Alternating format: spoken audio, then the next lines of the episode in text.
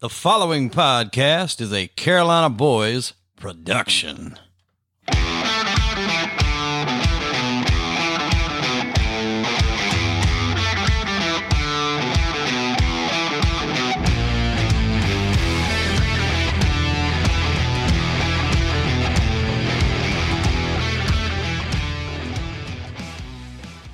Ladies and gentlemen, welcome back to Crime & Entertainment. This week's guest, you see here with us again, Derek Galanis. Now, Derek has a very, very keen knowledge on, jiu-jitsu and other things and mixed martial arts. I think we talked a little bit about that in our episode. And unfortunately, Colin Crandall is dealing with a family crisis. I don't want to divulge too much information, but, he couldn't join us for this week's or this month's UFC predictions. So Derek was kind enough to step in and help us out, and we very much appreciate that. Derek, welcome back to Crime and Entertainment, my friend. Thank you, man. No, listen, combat sports are my passion, so anytime. Right, yeah, I knew you had a book on that too, so I was like, well, if there's anybody that can step in and knock this out of the park, so to speak, I think Derek can do it. We got UFC 293 coming up this Saturday. Are you excited about that? I think Israel, I don't want to jump too far ahead, but we'll go to the main event because that's usually what catches everybody's eye. Israel Adesanya is on top of his game, but Sean Strickland is doing a lot of trash talking. He's putting out a lot of videos on Twitter, picking it easy. I don't know if you've seen that stuff. What fight are you looking to the most on this card? Well, I think everybody's looking at the Adesanya fight. That's the topper. Look, it's a mismatch. According to the press, they talk about it a lot. Sean Strickland's one of those guys. And, I was in the MMA game. I bounced around with Scrap Pack, Quest, Alliance affiliates for a while. And, Strickland's a typical MMA guy. He's very, very tough. But his actual skill level, as far as striking goes, is limited, and it's his toughness that gets him by. But he's about to take a step up. When we saw what happened when he fought Pereira iced him in about a minute and 30 seconds. So I expect it'll last a little longer with Izzy. He doesn't have Pereira's power, but right. Yeah, at the end of the day, we all know what's going to happen. Yeah, and the odds right now are pretty heavy. Favored to Adesanya. And that's the tricky part when you go into betting these fights. They don't have point spreads like you do in football games. You just have money lines. And, I use the Scores app to kind of look, and I know different bookmakers have different odds.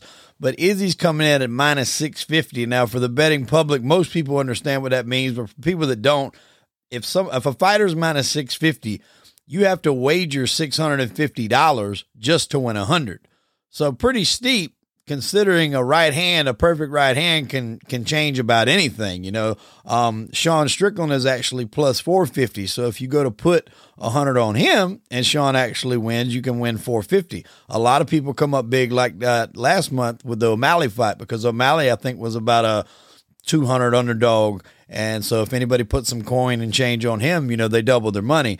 I don't think that'll happen here, but it is a UFC fight. One right hand can change everything. But with the main event, and we'll just work backwards on this one since we've already kind of covered it, I don't see Israel Adesanya losing this fight unless he just gets really, really sloppy. But I think what could be key, like you said, the other fight, ended in the first round against Pereira? Yeah. So I'm thinking I may go, because these are 5 rounds fights when it gets to the championship fights, I may go that it don't go the distance, and I might possibly throw a little something down on the second and third round. I know Izzy's not necessarily known for, KO a lot of people. A lot of times he would just beat them up and consistently, smack them around for 5 rounds. But I'm thinking a second or third round, he can maybe take this fight out, because Strickland could try to start to go, overextend himself because he's losing the first 2 or 3 rounds, or, at least the first 2, and then maybe get caught with something. So I may try that, but definitely I think I don't think this fight goes the distance. I think Strickland gets over and panics. I think you're right. And the reason is Strickland's a grinder, right? He comes forward and he forces the fight. Well, you're going to force the fight against a really technical stand-up fighter like Izzy. Eventually, you're going to go. Might not be first round like Pereira, but I think you've called it exactly. Eventually, he's going to drop. Right. All right. Now, the opener fight here we got is Tyson Pedro, and I don't want to butcher this guy's last name, but we're just going to go Anton T. That's the opener fight. Now, this is a pretty even fight here. The odds are pretty even. Anton's 8-2. Tyson is 9-4. So not too far difference. What are you seeing on this fight here? What's some background on this fight? Well, you know, the cool thing about Tyson is, like Tyson Fury, he was named after Mike Tyson. He's also the brother-in-law of Tai Tuivasa, who's on the co-main on the card. I was about to say, yeah, he's co-main. Yeah, black belt in Kempo, black belt in Brazilian Jiu-Jitsu, black belt in Japanese Jiu-Jitsu. Now, that all having been said, he was 4-0 before he stepped into the UFC. Now he's something like 9-4. Right. And, you know, look, a lot of these guys, their star rose because of Whitaker, right? Whenever you're in a country, you want to put the stars in that country on the line. So he entered the UFC, and he's about a 500 fighter now. And he can thank stars like Whitaker and Adesanya for, you know, making Australia, you know, a hotbed of MMA where they come. And I mean, they've even had shows in Perth, like the West Coast, the mining area of Australia. So, you know, look, Australia is a hotbed now, and he's enjoying it. So we'll see how he does, man. He's 500 so far. He's a tough guy, and he's fighting in his hometown. Yeah. That'll be, I mean, like I said, an even money too. So, I think Anton might be a slight favorite at -120. But yeah, that'll be an interesting fight, man. I don't know a ton about either one of these guys, so I'll probably take a pass on that fight. If I do throw something down, probably be a little light something on Anton T, you know, to be honest. Above that, we got Justin Taffa and Austin Lane. Now, this looks like it could be a pretty good fight. Austin Lane's coming in with an impressive record at 12-3. Justin's 6-3. So, you know, right now I'm looking at Austin as the, you know, probably the favorite on that one. What do you think? So Justin is exactly like Tyson, right? He entered the UFC undefeated at 3-0. Now he's 6-3. So he's a 500 fighter in the UFC. And just like Tyson, he owes Adesanya and Whitaker for building up Australia and giving him a place to showcase himself. Now, that having been said, and this is just like Anton from the last fight, Anton and Austin are both coming off Dana White Contender Series. Right. Now, one of the things about coming into the UFC when you're not in the big show, and I don't consider the Contender Series really the UFC, it can be a big stage. You know, Anton's gone 0-2 so far. Austin Lane, it's his first UFC fight. So we're going to see, I mean, usually those guys gas out. Justin Taffa's been there. You know, he's had at least 3 fights there so far, actually 6 fights, gone 500. So I think Justin probably has the edge because he has the experience. There's a lot of people who gas their first time in the UFC cage, right? You know, and you can name a million people who have done that. So that's the way I see that. I see Justin having a home field edge, and, you know, he has the experience in the UFC cage. Yeah. And I mean, I like Austin obviously because of the record, but the thing is here, I like to pick, I love underdogs in the UFC. I like to see the underdog win. And Austin is actually the underdog here. He's at +175.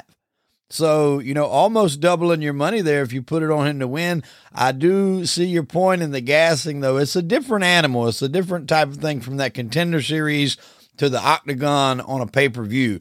You know, just that is going to have you breathing heavier, just that alone, not even counting the physical aspects of the fight. So it all depends on how he handles himself in there with his breathing. And that's a key thing when you're talking about going into that cage. There is one other thing about Austin. You know, he was and we've seen a lot of this now in the UFC. He was a pro football player, and those guys do okay, but they never have hit the top so far, right? Football is a much different sport than combat sports. Obviously, we've seen a lot of wrestlers at the top. You know, Brock Lesnar being one of them. Yeah. But yeah, I don't think that Austin or any of those football players are going to hit the top anytime soon. Right. Now, the next match coming up, we got Felipe dos Santos against, I guess that's Manel Kape, 18. Yeah, I'm not going to butcher it either, man, but I know who he is. Some of these names are hard, man, but 18-6 for Manel, and Felipe Santos right here, I've got him undefeated right now at 7-0. That's going to be an interesting fight. Now, he is the underdog here, I believe. Yeah, I mean, Felipe's a late replacement for Kai Kara France, right? Yeah. Kai Kara France has been an interim title challenger. He's top of the flyweight division. Kape or whatever, however you pronounce that last name, is a fighter from Angola, and, you know, a Portuguese Angolan fighter, which is really cool to have in the UFC. Fights out of Phuket, Thailand, so that's why, you know, he's fighting over there in Australia. That's close to his home in that Oceania area. Obviously, Kape is the favorite. I mean, you haven't told me that yet, but I know it. Yeah, he's about a 4-1 favorite, so it's -415 for him. So as we explained earlier, if you're looking to lay money down on him, you got to risk 400 to win 100 if you're talking about an outright win. Yeah, and look, he's been on the big stage in Rizin, which is the big promotion in Japan now, and he did just like what we talked about. He lost his first two fights in UFC, but now he's on a 3-fight winning streak, so that's over. Those bugs, those nerves are worked out. And I will tell you something else, Wade. I really think that Dana White sets up people coming from outside. Remember, Eddie Alvarez came in from Bellator as champ, set him up against Donald Cerrone, and he lost that first fight. Didn't stop Alvarez from eventually winning the title, but Dana likes to welcome people to the UFC in nasty fashion, as if they don't have enough problems getting used to the cage. So, look, Kape is beyond that now, and I don't expect Dos Santos to do anything to him. But look, some of those Brazilians, they've been fighting their whole life, and maybe he surprises us. Yeah, it'll be an interesting one, man. That's one that, you know, might be worth throwing a little something down on. Felipe, he is undefeated. He's about a 3-1 underdog. So from my notes here, 315. So lay down 100, you can come out with 315. You know, there's some good chances for some underdogs here in this fight. A lot of people love to go with the favorites when you're talking about UFCs, and most people do. But when you're talking about the kind of money, like I said, wagering 400 or 600 to win 100, sometimes it's just not worth it. So you got to figure out a different way to go. You know, maybe if a fighter's prone to getting more submissions, or if you think they're, you know, more prone to getting KOs, or not going to reach all the way to the end of the fight. Those are the kind of things you got to look at. Now, a real interesting fight we talked about earlier. You said Tyson was actually kin to Tuivasa up here. Brother-in-law. So he's fighting Alexander Volkov, excuse me. That's going to be a fight, man. Cause is it Taya, or how you pronounce that name? Tai Tuivasa. Yeah. Tai. I've seen him fight. That is a tough dude. Yeah, no, listen, so Tai Tuivasa is one of my favorite fighters to watch, without a doubt, right? And I had a Samoan I was his sparring partner named Carl Sumanatafa for years. And those Samoan guys, you can hit them with a brick, right? And they will keep on coming. And that's who Tai Tuivasa is. But all that having been said, Wade, like, Tai Tuivasa is like most Samoans. He's relatively short for the heavyweight division. And his 3 of his 5 losses have been to really long Russian or Eastern European fighters. Mm-hmm. And in Volkov, he's got an Eastern European fighter that is very long, that is peaking. He's on a 2-fight win streak, has beaten a lot of guys like Tuivasa, Marcin Tabura, the Polish fighter. So, yeah, I mean, I think it's a tough fight for Tuivasa to win, but guess what? It's going to be a lot of fun while it goes. Yeah, and Volkov, I think, is 36-10, so he's almost getting close to doubling the fights that Tuivasa's had. He's only had 15 fights. He's 15-5. So the experience definitely on Volkov's side. Money wise, Tuivasa's actually a 200 underdog. So wager 100, win 200 if he can come through. Volkov is 245. I think this is a show, man. UFC 293. I think this is a show where we could possibly see a few upsets. I don't think, we mentioned earlier the main event, I don't think we see Adesanya get upset. But I believe out of these other 4 fights, you could probably have 2 upsets in this, the way these guys are matched up. I really believe that. I'm looking forward to this fight. If I had to take anything away from this, I'm really looking forward to see how Adesanya comes back in after his huge last win, and see, you know, that's the key, how fighters come back in and perform after a huge win. Same thing in football. You know, I don't know if you're a big football fan, but you watched last week, Colorado, which was Deion Sanders' team, surprised everybody, knocking off TCU at home, or in TCU, excuse me, on the road. Now they're playing at home this week against Nebraska. That's a prime opportunity for a letdown. Sometimes when you have a big emotional game or a big emotional contest, then you start feeling yourself, drinking your own Kool-Aid, if you will. you can have a letdown. Fighters tend to try to not let that happen as much as the whole football team, but it's still possible. It's still something you have to keep back in your mind, but I don't think Izzy is going to let that happen. I do believe he handles business, and I think he takes care of business, in the third. I don't think it goes to the fourth or the fifth. Almost for sure. Like Strickland, his level of striking is so much below, and he can get away with grinding on MMA guys because most MMA guys, their level of striking is not there. With Adesanya, we know it is. So He's going to have a long night. Yeah, 100%. Well, I'm looking forward to it, man. Derek, thank you for stepping in here and doing this. Again, we want to give all our wishes and prayers to Colin and his family. Hope everything just works out for him the best it can. And we certainly, extend our deepest prayers to him and during this time. And Derek, thank you for stepping on the show and giving us your picks, man. Hopefully we can take your advice, my advice, and go make a little money this weekend.